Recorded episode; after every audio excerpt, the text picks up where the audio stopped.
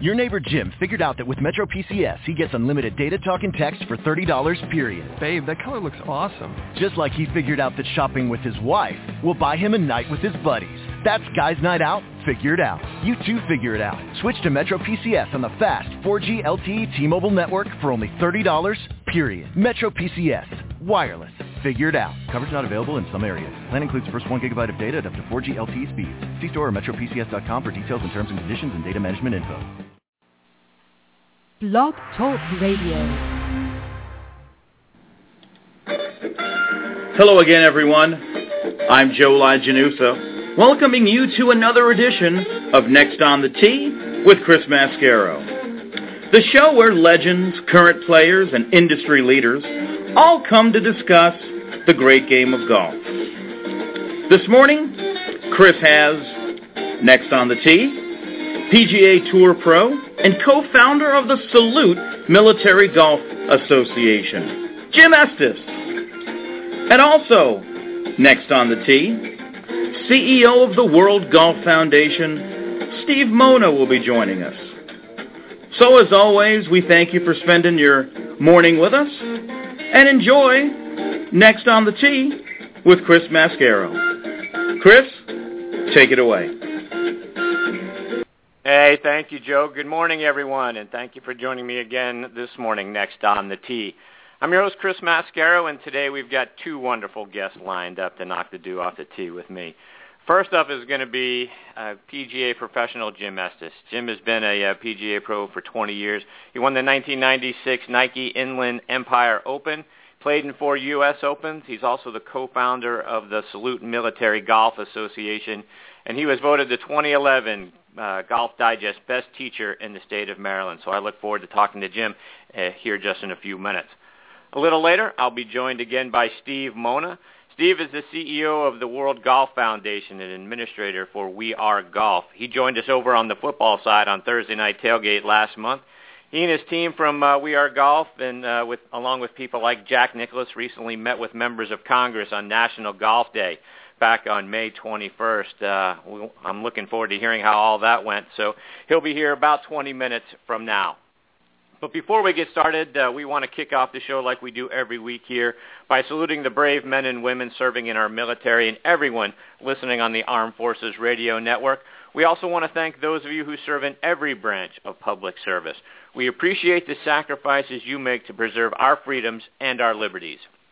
Our sincere thanks as well to Sean Cruz, Stephen Lee, and all the folks at Armed Forces Radio Network. It's an honor for us to be a part of your network. You can find our show by going to armedforcesradionetwork.org and clicking on the sports link that you're going to find in the bottom right-hand side of the page or on the radio link that you're going to find in the upper right-hand corner. Also, please be sure to follow those guys on Twitter. That's important to them as well. You can find them at the AFRN for the Armed Forces Radio Network. Now joining me is Jim Estes. Let me give you a little background on Jim. He was born in Washington, D.C., graduated with a BA in economics from the University of Maryland, played his college golf starting out at the University of Tennessee and then finishing up at the University of Maryland. He won the 1985 Maryland Amateur Championship, turned pro in 1988. Played on the nationwide tour for several years, winning the 1996 Nike Inland Empire Open. He won the 2007 Golf Magazine Innovator Award, 2008, the Middle Atlantic Section President's Award given out for outstanding contributions to the local community. That year he was also the PGA Middle Atlantic Section Player of the Year. 2010 he went on to win the PGA Patriot Award winner, so I'm really looking forward to hearing about that. And in 2011, the Golf Digest Best Teacher in his home state of Maryland, and he is the co-founder of the Salute Military Golf Association, and I'm very excited to have him as part of Next on the Tee. Jim, how are you doing this morning? Great, great. Thanks for that intro. That was quite. Uh, I hadn't even known. I forgot about all that stuff. Yes, appreciate that. Uh, forgot all the great things you've done. Good for uh, you. I don't know about all that, but yeah, that that was quite. Um, that makes me feel good to know that uh, done some things for the troops and tried to provide some service in the way of uh, bringing golf to those men and women that are so bravely serving our, our armed forces. Absolutely, you've done some forces. wonderful things, and we're going to get into all of that. Um, Jim, I kind of want to start really though at the beginning. I read that your father, who was an accomplished amateur player in his own right, introduced you to the game when you were eight. What got right. you started uh, being interested in getting out on the course? Well, um, my dad was um, a pretty good athlete. He played high school basketball. Was all met at uh, in D.C. and at, at uh, Blair, and actually Morgan Wootten was on the same team with him. And Morgan actually backed up my dad. Um, so my dad always said that's the reason Morgan was such a good coach at DeMatha because he got to watch a lot.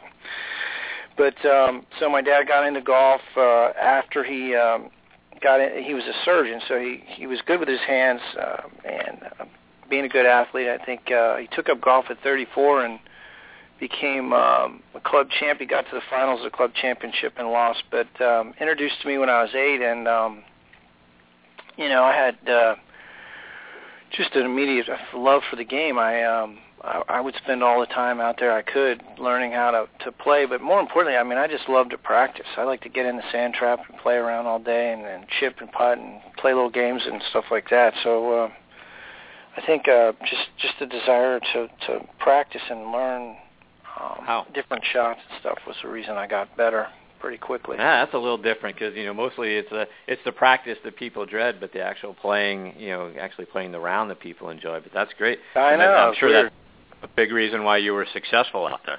Yeah. So you started your college career at Tennessee on a golf scholarship. You know, first of all, how was the University of Tennessee able to wrestle you away from, you know, whether it was the University of Maryland or anyone on the East Coast? Yeah, I um it was a funny story. Howard Baker uh I think was the Senate ma- majority leader at the time. Um, Right?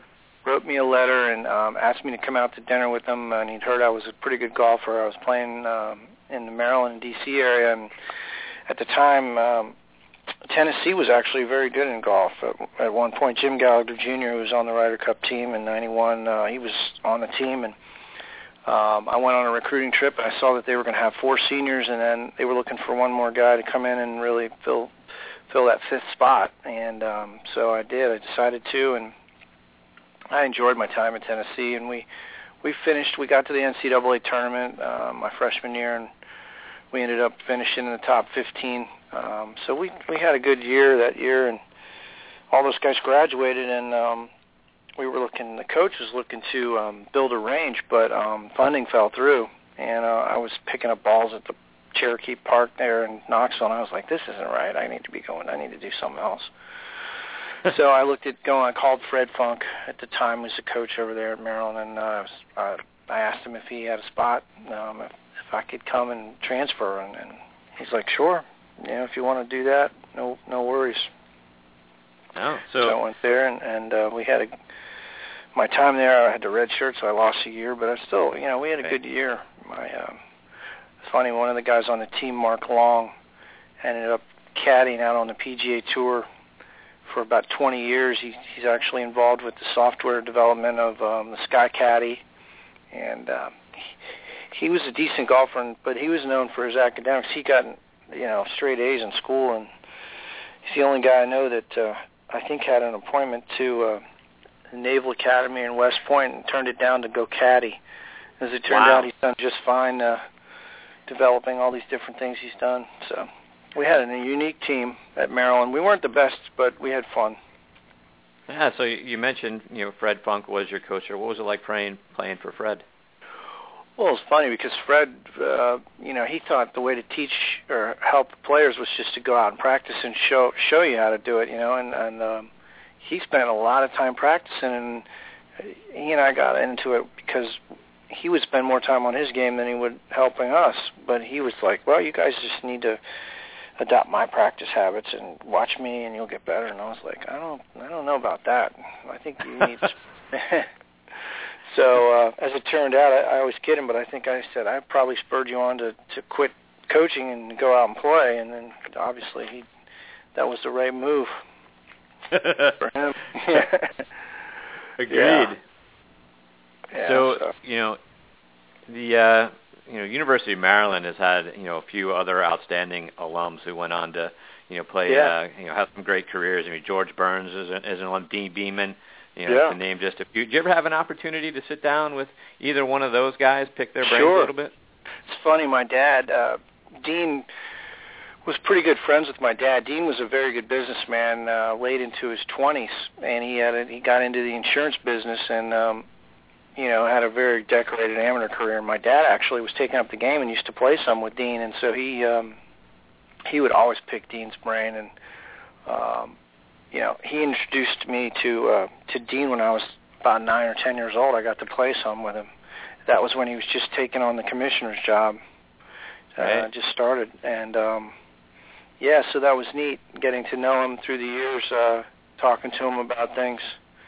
He was a big inspiration to me because he was a little guy like myself and didn't hit the ball very far, and, and uh, was known as a phenomenal fairway wood player and, and putter. So it just shows you, you know, back then, you know, he he looked at uh, Nicklaus as his number one counterpart, but his mind was his number one asset, that and his ability to putt.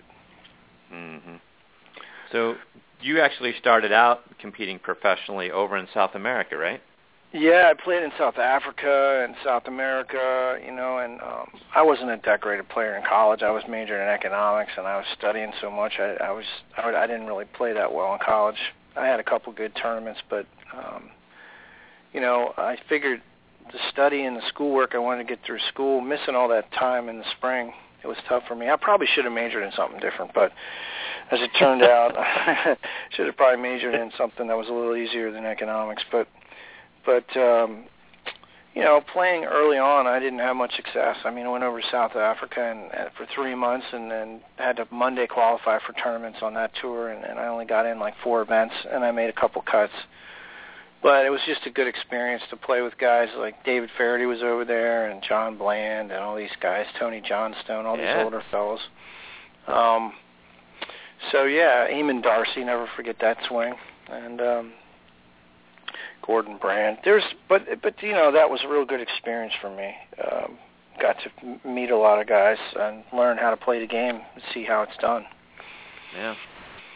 So you come back over here. You you win the 1996 Nike Inland Empire Open on the former Nike Tour, which is now obviously the Web.com Tour. Right. You know, over, overcut. You know, Stewart Cink was in that field. Did that win validate for you that you belonged on tour and you belonged competing up against you know some of the you know some of the top players? Well, it the world? certainly validated the fact that I should give it an, uh, give it a try because I was playing. Yeah. I did it backwards. I mean, I went from playing and turning pro in '89 and '90 and trying to play on the Hogan Tour. I got my Hogan Tour card, made it to the finals, but didn't ever get my regular tour card. And then I ran out of money and uh, took a job, right? And then I won the Assistants Championship um, in '91 in, in the Middle Atlantic section, and went on to take another few jobs, and and then '96 rolls around, and I had still been going to Q school every year as an assistant pro and getting to the finals, but it was totally out of the blue to shoot 16 under and win that tournament. Um, so the membership was like, well, why don't we just pay your salary, give you enough money for you and your family to be comfortable for a year, and you go out and play, and and that's what I did, and then I kept playing for 96 season, 97, 98, 99, then 2000. So I played, you know, like whatever that is, five years. Um, and that was that was really fun. That was a good experience. But then at that point I was 32. I'd made it to the tour. I didn't keep my tour card, and I'd had enough because I knew what I needed. Uh, probably needed to be a little younger and have more time and not have a family to pursue that. Um, but it was a great experience, and I'm so I'm so happy that I did it. Yeah, absolutely. So I know our listeners on the Armed Forces Radio Network will be particularly interested in hearing about the Salute Military Golf Association. Talk about what inspired you to get that thing started.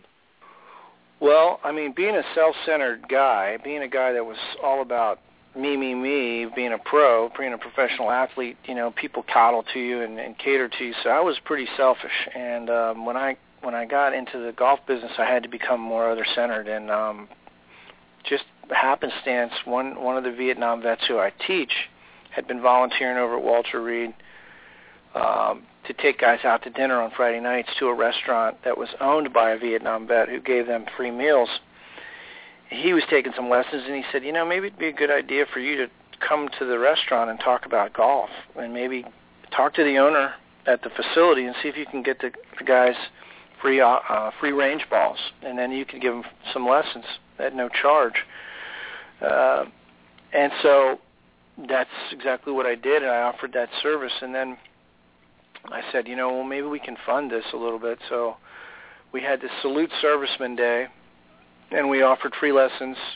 I invited like 20 pros out there, and we had all these different Beat the Pro um, games and free le- free lessons, and we had uh, free demos of all the manufacturers brought the newest equipment out, and it turned out we raised like thirty thousand dollars, and when that funded the wow. the uh, lessons, so then I didn't have to just give my time away. Um, at that point, I was using disabled American veterans as the uh, organization to underwrite. In other words, all the money was going to that organization, and then that money was put in a bank account, a holding account, to be used for lessons and equipment. So we went through all that money, and then the guy that that was doing the books is like, "Why don't you just um, do this on your own? You know, why don't you just become incorporated?" And I was like, "Well, I don't, I don't know what's involved there." So I'll talk to some friends of mine who are business folks and so that's what we did and um we started out with just a little clinic at 15 people and now we're in nine different locations throughout the country and we average about 80 to 100 soldiers at these clinics so um and we raise about a half a million dollars a year and it you know 98% of that money goes towards towards the um utilizing that money goes towards you know the golf equipment custom fitted equipment for people with all kinds of disabilities. And we bought a Paragolfer, which is a three three wheeled vehicle that has a hydraulic chair that allows people with um, you know maybe lower extremities missing or maybe they're paralyzed to to uh, play. And so it's it's been great. Um, it's been an eye-opening experience to um, to have people that are passionate about learning and are disciplined and they have all the character traits. These folks, these men and women in the uniform, have all the character traits it takes to be uh, a good golfer. Just many of them never been exposed to it. So, you know, trying to grow the game. This is one demographic that everybody could probably uh, could utilize. The golf professionals could utilize this demographic if they want to grow the grow the number of people playing the game because. Um, there's so many good athletes in in, in the military that just haven't been exposed to this. And I, I you know, I've, I've worked with double and triple amputees and um, single arm amputees, and, and these guys are playing in the 80s and 90s and, and playing great golf. Yeah, so that's that's the interesting you know part, Jimmy. You talk about you know the military vets who have lost their limbs but not their desire to play the game of golf. Is it? Do you see? Is it a mix between introducing you know people that have never played the game to this, and folks that have you know that you know prior to you know their military service and and uh, you know being veterans, you know love the game of golf, thought they were never going to be able to play the game again because Right. they have lost some extremity, and now you're giving them the opportunity to come back. Are there other partners that are in there with you, like the Wounded Warrior Project, and companies that are you know helping donate things like you know the Well, extremities that these folks? You know, we've we've applied for a grant from Wounded Warrior Project, but they're really not into sports related activities. They're more into education and trying to get jobs. But Booz Allen Hamilton was a sponsor on the PGA Tour for a number of years, um, and they have partnered with us, and they've got cities at 20 different cities now across the nation. They're going to be doing golf events um, as a part of a team building exercise and, and as a part of um, introducing vets into the defense contracting industry. And so that is going to be a huge help to us because obviously we're small and, and um, it's difficult to raise money in this climate. So there's a lot of you know there's a lot of competition just like in the in the for-profit industry. So um, we've been fortunate. We have one tournament every year that um, we net about eighty thousand, but the rest of it just comes from you know outside sources.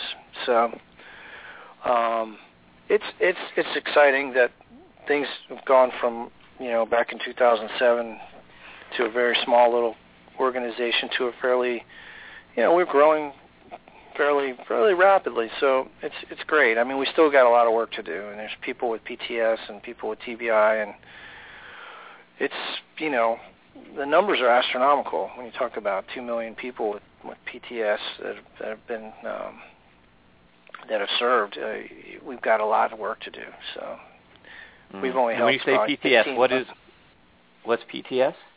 Well, PTS is post-traumatic stress, you know, Ah, okay. disorder. Yeah, Right. it's now, I mean, there's PTSD, but post-traumatic stress. Anyone that's served in, and it doesn't necessarily have to be in combat. It could be any traumatic event. You know, a car accident Sure. where someone gets killed, or uh, Right. getting held up at gunpoint, or whatever. I mean, that, that kind of stuff. There's um, there's a ton of that in, in the military, and and so this, Sure. this game of golf is is great for that because it gets people in, a, in an atmosphere and an environment where they can talk about it with their peers. Um, people like myself don't really understand.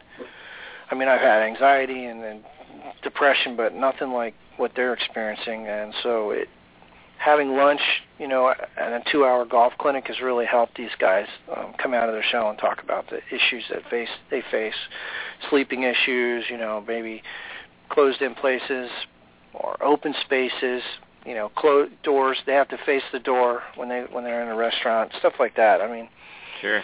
um, and so beyond just the physical injuries, there's just those invisible wounds people don't see. So there's Yeah, anger absolutely. management issues. You know, people on the front lines learning to fight. You know, that that carries over in their personal life sometimes with anger and so. Anyway, Yeah. So, like I mentioned in, in the intro, Jim, 2010, you were the PGA Patriot Award winner for your commitment to our shoulders. Talk about that award and what it meant to you. well, eh, you know, I mean, the award was huge. Dan Rooney um, was a uh, did three tours in in um, Iraq and Afghanistan, and he uh, started this Patriot Award for the PGA. And um, Is that right? yeah, and he, um, he- you know, one of the things that he did to start is he provides scholarships for the fallen and wounded, um, the men and women of, of the fallen and wounded. So, um, to, t so he was the first Patriot Award winner, and then um, I was the third one actually. But you know, I mean, patriotism and uh, through the game of golf. I mean, the, the commitment and the dedication to the men and women of this country is such a you know I, I can't think of a better group of people to help out. They're so um, respectful. I mean, they're they're they're their discipline and their and, and their conduct and the integrity, all the things that the game of golf stand for. Um, Right. It's just a perfect fit, you know. It's a perfect fit.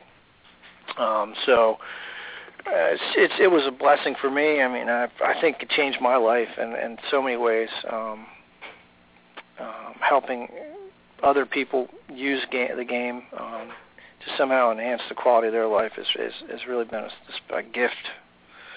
And um, just yesterday, I mean, I get the opportunity to work with this guy as a double amputee, and uh, you know, here's a guy who was a great athlete, and he he was trying golf. His right hand is uh, the nerves in his right hand don't allow him to use his fingers, and um, you know he'd been out there uh, practicing golf for like two or three hours on his own, never taking any lessons, and he's like couldn't hit the ball at all. He was ready to give up. He comes for a lesson, and I got him hitting it 100 yards, and you'd think he he won the lottery or something. You know, he kept thanking me over and over Wow. and over. I can't tell you how much this is helping me. You know, I, I don't even play basketball because I used to play really well, and I don't even want to play. So this game has sort of been a substitute. It's given me something to focus on. And when you hear that kind of stuff, you just makes it all worthwhile. Yeah, I bet it does. That's a that's a gift that you know you give to them, they give back to you. It's it's it's a wonderful thing. That's that's Yeah, he's sitting there saying, "Dude, I can't believe this. I've been trying to do this for the last three months. I couldn't hit the ball five feet, and now I'm hitting it 120 yards." You know, Yeah, that's so- great stuff. Yeah, that's stuff Yeah. you take with you. and, You know, it makes you heart Yeah. happy. exactly. So, Jim, you know, real quick before we let you go, I've got our next guest, Steve Mona, hanging with us on the line. We're going to get to Steve in just Sure. a second. But you've got, you know, you played in four U.S. Opens. Um, taking a look at what you're seeing so far this weekend, is anyone going to be able to catch Martin Kaymer? Well, like I like I you know I played at four opens, never made the cut. Played in the PGA, and I got to play with Martin Kaymer. And at the time, if he'd have just made the cut at the PGA Championship, he would have been on the Ryder Cup team. And and he double bogeyed the 16th hole. I was playing with him. Of course, I double bogeyed it too to miss the cut by a couple shots. But um, you know. uh you see a guy who's really gone through the process of maturation. I mean, he's he's been there enough now. He's experienced the pressure, but there's two things in his career that are going to serve him well this weekend. One, making that putt in the Ryder Cup. That was huge. So his mm-hmm. putter is going to going to be an asset under pressure. Um, and I can't say that about anybody up on there on the leaderboard right now. Um, I think he's a better putter under pressure than any of the people up there. But you know, his ball striking is is good, but I think you know you're going to see some wild shots out of him. So I think today he'll shoot probably par or one over, um, and I think somebody's going to shoot a 66 or seven that's up there in the top five or six players. And like I, you know, my my dark horse pick would be a guy like from from us, like a like a Brandt Snedeker or or you know maybe even um, Hunter Mahan, but I don't know if he's he's high enough up there to to make a run. But somebody's going to get hot um, and and make a run at Kaymer. I don't think he's going to run away with it today at all. Hmm. All right. Well, Jim, yeah. Uh, for our listeners, um, how can they follow you and stay in touch with you, whether it's online or on social media? Yeah. So number one, Golf Doc is my Twitter handle, um, and then jimsgolf.com or smga.org. Those are um, uh, SMGA. You can donate online uh, on our website. You, if you're a wounded warrior, we have something called the American Golfer Program. If you want to play the game of golf and you served in combat and you want to learn from a PGA professional, please give Stephanie Lundy or Dan Flieger at our office a call.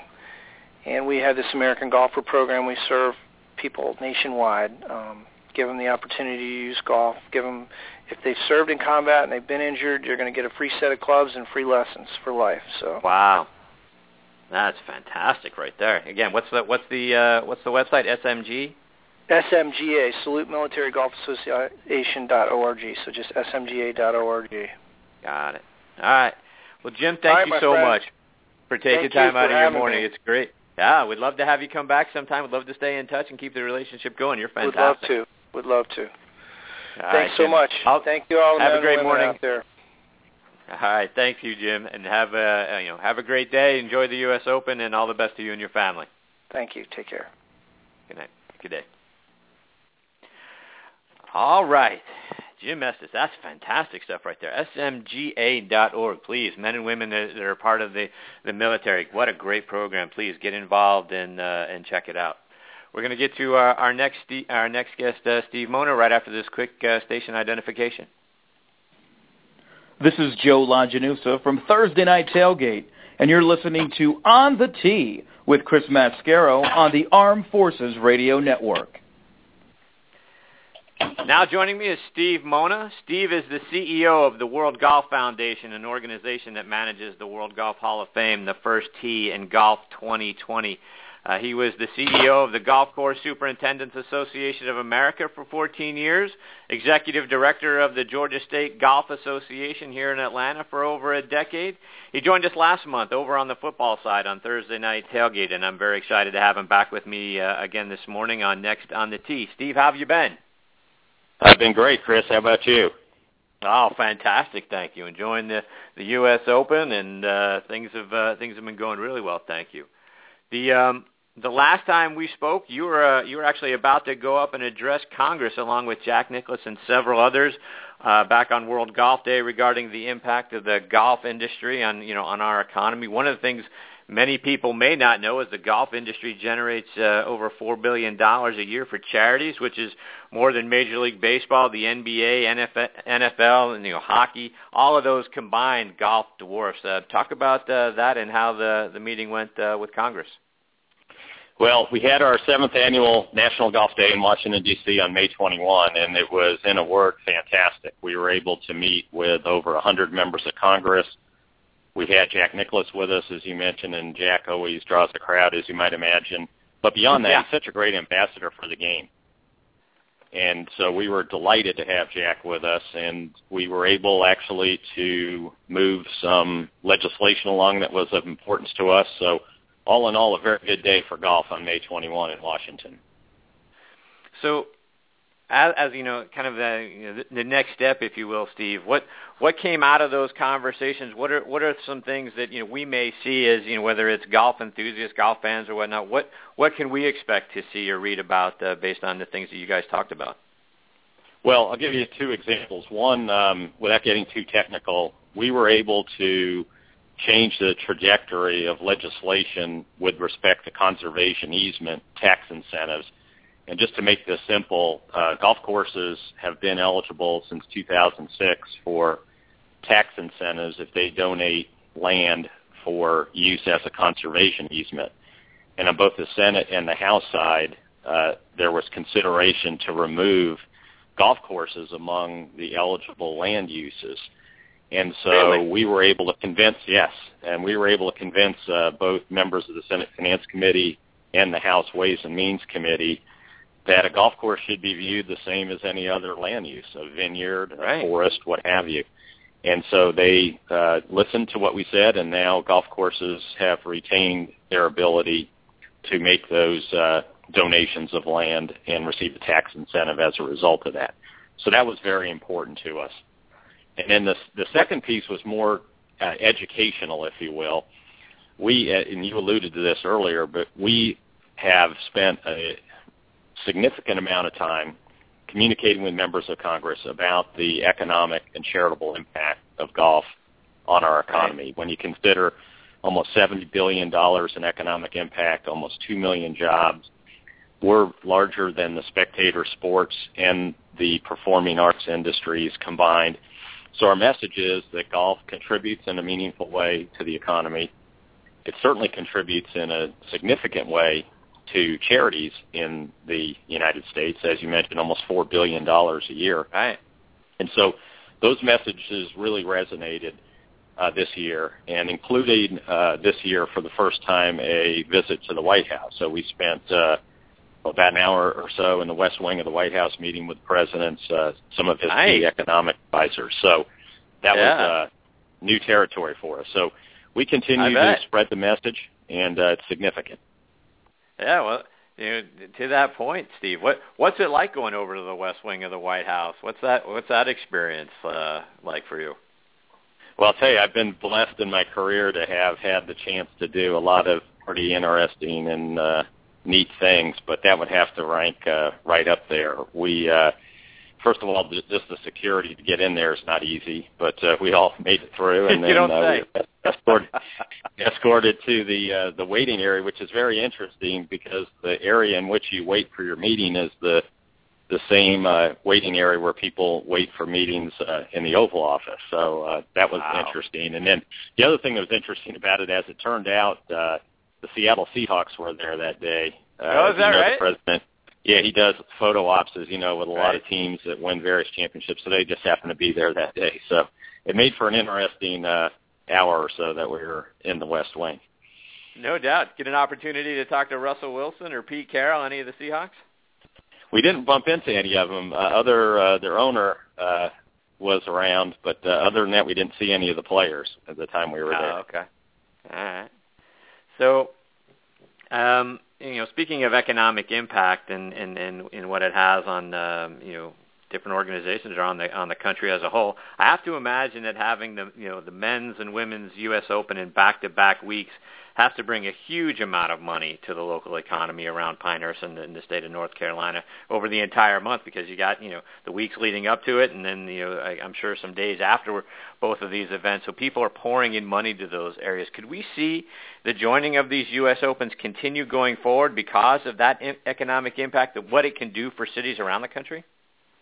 Well, I think the uh, the decision whether to do back to back will be predicated more on the golf facility itself and whether it can handle that kind of traffic. And to apropos to your point, uh, what's going to occur and already is occurring, obviously in North Carolina, over those two weeks will be close to 170 million dollars of economic impact, Wow. and there'll be about uh, 400,000 spectators that'll uh, converge on. Pinehurst number two over that two-week period of time. And just to give you some context, last year, now this is just one week, keep in mind, obviously, but last year the U.S. Open was at Merion in suburban Philadelphia, and that generated about a hundred million in economic impact. Then the year before, it was at the Olympic Club in San Francisco, and generated about 140 million. So this is obviously doing more than that. Now, granted, it's two weeks, but Pinehurst right. number two and the whole Pinehurst complex really lends itself to something like this. It's such a vast complex that can handle large groups of people, and it's uh, well suited for this. I, I personally would love to see the USGA do this again. I think it's going to be great for golf. It's going to bring a lot of attention to the women's game, which is super. But it's really going to be driven more, can the um, facility itself handle two straight weeks of U.S. Opens, right. essentially? Right. Yeah. So I mean, to to your point, Steve, you know, if, if we get to you know a week from Sunday or a week from Monday, probably more more likely, and and the superintendents and the USGA, you know, walk around and the golf course looks, you know, hey, you know, we did pretty well. The LPGA U.S. Open, you know, for the ladies, you know, came off pretty well. If if all goes, I guess, according to plan, do you think there's a real likelihood that this could be a, a, a you know a thing going forward? Well, let me put it this way: if it um, if it goes well from the quality of the competition standpoint, and I see no reason that that won't happen, and if it right. goes well from a commercial standpoint, and I see no reason why that won't happen. And then the third piece is if it goes well from a spectator and fan interest standpoint, i.e. TV ratings, then I think right. there's a real chance that we'll see this again. I really do. So uh, this was always set up as an experiment. It's never been done before, as you know. Right. But um, I'm pretty sure that the USGA, if all three of those uh, elements pass the test, so to speak, I wouldn't at all be surprised to see this happen again. So you mentioned TV ratings, right? And that, obviously that's what drives so many things. You know, all sports is really around you know TV contracts and TV ratings. Now we know you know sort of in a tigerless environment right now. You know the Masters you know ratings were down. PGA Championship player, you know the, the, Players Championship, I should say, players were down. Do we really need to you know do we need to um, compare?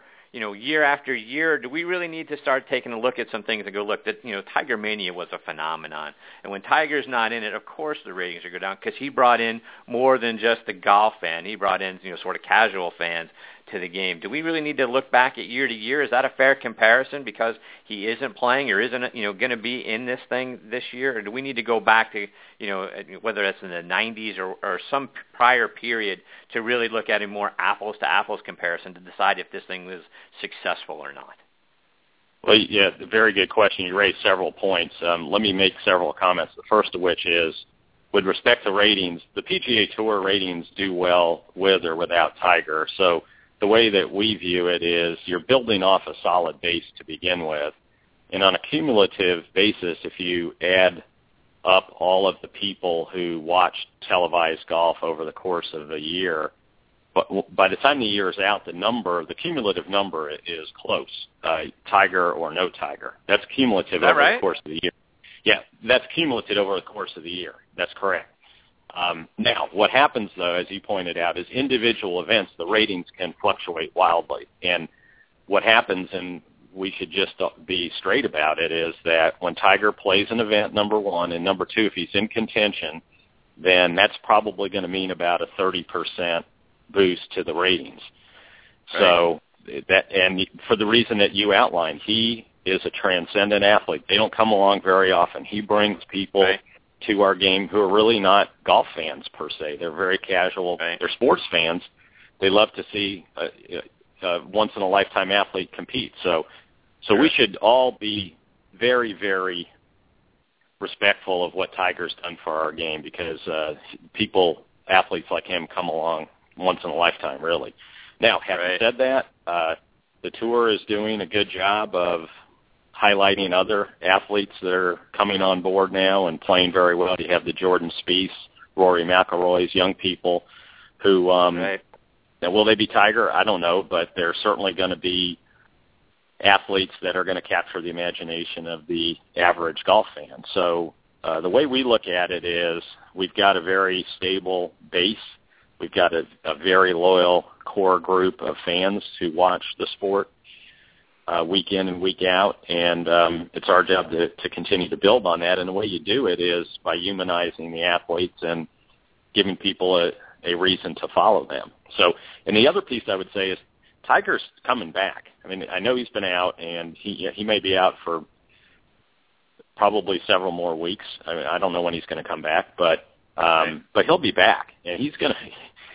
Don't be surprised if he comes back and uh, he gets a second win, so to speak, and competes at a very high level again. Uh, who knows where he's going to end up vis-a-vis Jack's record? Who knows where he's going to end up right. vis-a-vis Sam Snead's record? But um, he's not done by any means. He's uh, if you look at it, you look at Phil Mickelson, look at Ernie Els, both they both win the Open Championship in consecutive years at age 40 plus. There's no reason right. why Tiger can't do that. So he's by no means finished. No, no, I don't think you know. I don't think anybody thinks he's done. I think yeah, you're right. I think the debate is more, you know, can he reach Jack's record? And You know, that's always been the debate since you know very early on in his career. But no, I don't think anyone thinks you know that he's not going to be a you know a force on you know when he comes back, force out on the tour. Um, Steve, you know, kind of getting back a little bit to, to Pinehurst, do you, do you think golf courses around the world are going to look at what Pine, what the redesign of Pinehurst, what they've done, and go to more centerline watering and sort of let the rough be, you know, more what they're calling, I guess, natural vegetation and sort of waste areas with sand to to save money and to save, you know, water usage, be more, you know, environmentally conscious, and and uh, and ultimately, what, what can happen is make the game more affordable for people to play. Yeah, absolutely right. Uh, I think you're going to see two things. One, because of the reality of water and how scarce of a resource it is in so many parts of the country, uh, golf courses just aren't going to have the ability to irrigate as they did, say, let's say 20, 30 years ago, maybe even 10 years ago. And I think that's going to continue to become more of an acute issue. So golf courses will have to, in certain parts of the country, uh, irrigate less area acreage and um, be very judicious where they put a very finite resource. So that's number one. Number two, from an economic standpoint, as you suggest, um, even if water is fairly abundant, which it is in certain parts of the country, I think you're going to see more and more of an emphasis on having areas that are very much in play, i.e., in the center of the uh, golf course, so to speak, uh, well maintained and um,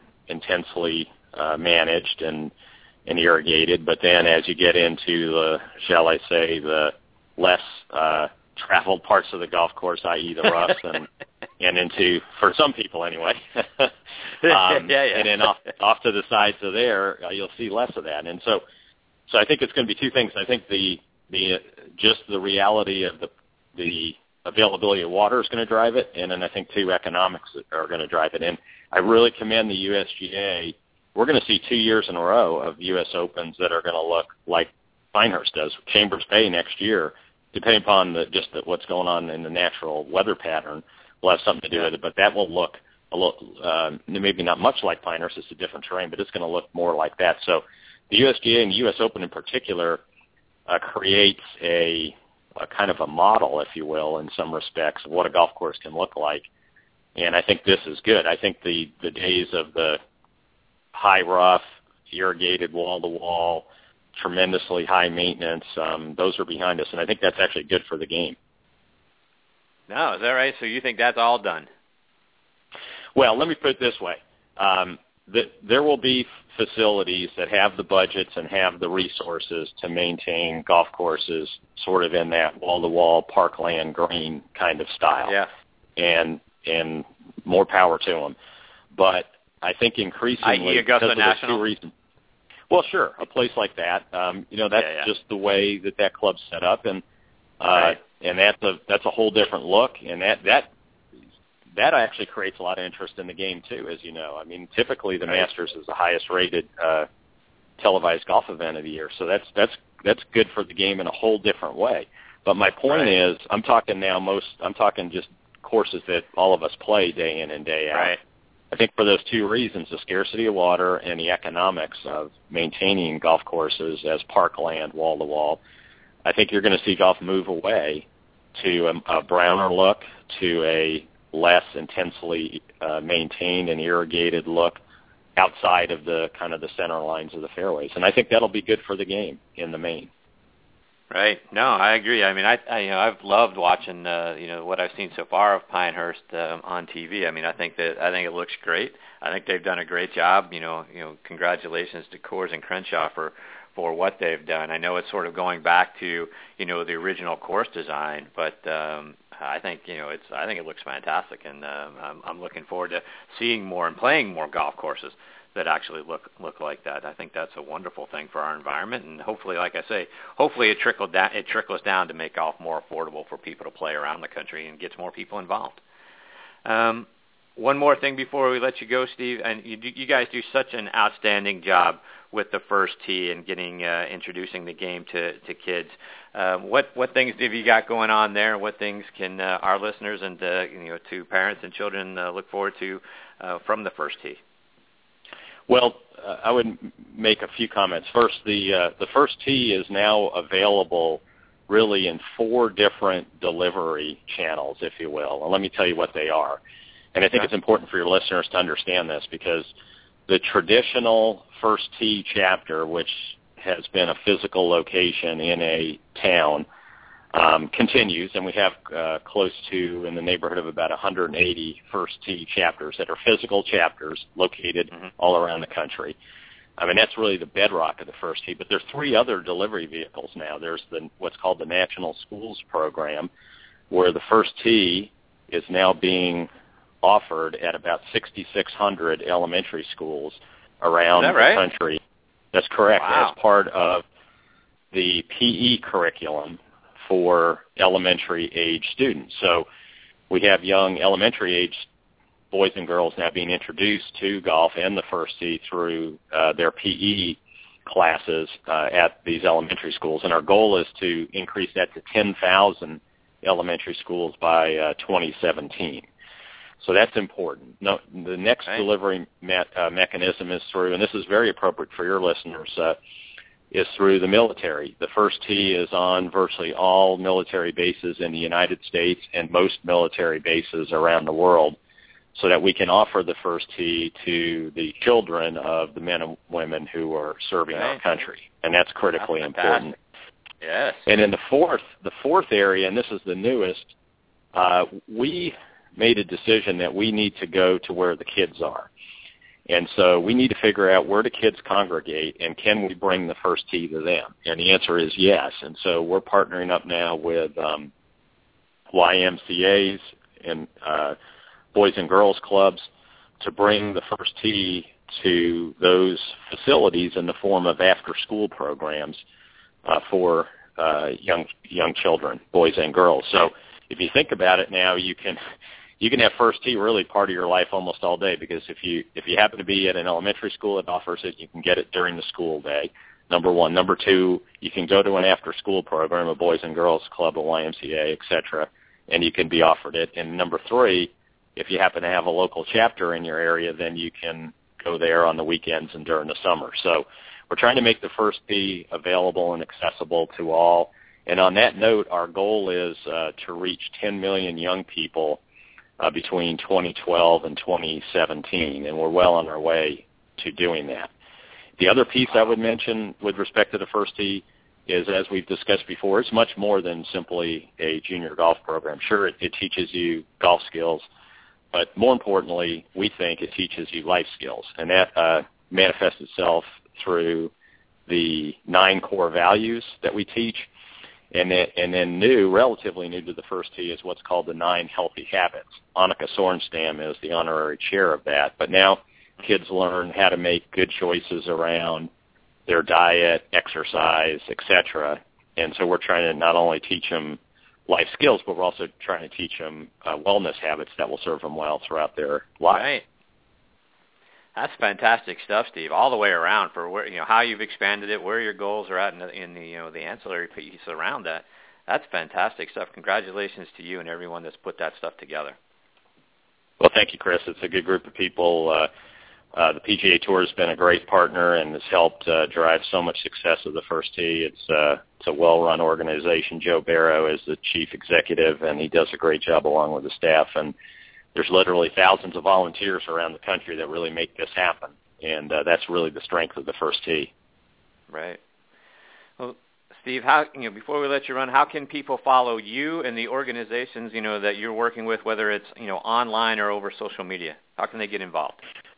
Well, uh, what I would suggest is a couple things. One, um, there's a website uh, called uh, wearegolf.org, and that is um, probably the best place to go if you're interested in anything that we just discussed, um, with the exception of another site, which is um, uh, golf2020.org, and that will bring you to uh, the other programs that we discussed that are more around uh, player development. So wearegolf.org, golf2020.org, um, and that will take you in every direction that you need to go. So those would be the two places I would uh, point your listeners. Okay. All right. Well, Steve, thank you so much for coming. You know, coming here on Next on the Tee. We enjoyed you so much on Thursday night tailgate. We we needed to get you on the golf side because of all the wonderful things that you told us there, and we wanted to make sure this audience was aware of it as well. We hope you'll keep coming back from time to time, updating us on the things that you know that you guys are doing, the organizations you're working with are doing, and just overall what's going on around the game of golf because uh, you're fantastic. Well, thanks, Chris. It's great to be with you. I really appreciate you giving me this opportunity to speak to such an important uh, listening audience as what you represent, and it's a pleasure and an honor, really, to um, to be heard by uh, so many people that mean so much to our country. So, thank you for having me. Absolutely, thank you, Steve. We uh, look forward to catching up with you again, hopefully in the not too distant future. In the meantime, all the best to you and your family. Thank you, and to you too, Chris. All right, thanks, Steve. Have a good day. You too. All right, everybody it's time to put a bow on this one. What a great thing Steve was talking about there. Holy cow. The wearegolf.org and the golf2020.org sites, please take a look at those first tee opportunity for uh, all the men and women you know listening here on the uh, Armed Forces Radio Network and it'll be found on the military bases, you know, around the world. Wonderful opportunity, you know, for you and your children to get involved and play the game of golf, get introduced if you haven't been already.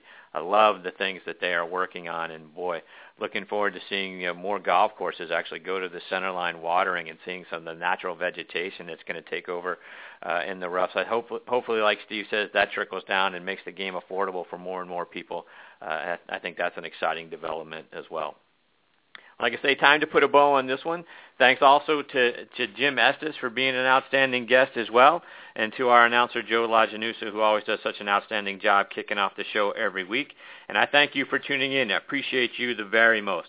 Please also check out our sister show, like you've heard us mention throughout the course of this one, Thursday Night Tailgate, with me and my co-host Bob, uh, Bob and our announcer Joe Lajanusa over there as well. You can hear us right here on the Armed Forces Radio Network as well as Blog Talk Radio, TuneIn, Spreaker, SoundCloud, and radio sites across the Internet. That show airs every Thursday night from 8 to 10 p.m. Eastern Time. We bring you five current or former uh, NFL players or coaches, uh, people from the media. We are official uh, uh, uh, partners with the NFL Alumni Association as well as being the official radio show of, of uh, Mike Ditka's Gridiron Greats organization. So you can hear a lot of great NFL talk over there every week out of the year. So football season never ends on Thursday night tailgate. Uh, please also check out both shows on Facebook. Give us a like. So next on the tee and uh, Thursday night tailgate, you can interact with the show. Give us some questions, thoughts, all that sort of stuff. We appreciate that. Please also check us out online. You can find this show nextonthetee.net and ThursdayNightTailgate.com. You can stream or download any of our archived episodes and keep up to date with uh, some of our future guests on either side as well. And until next week, my friends, hit them straight.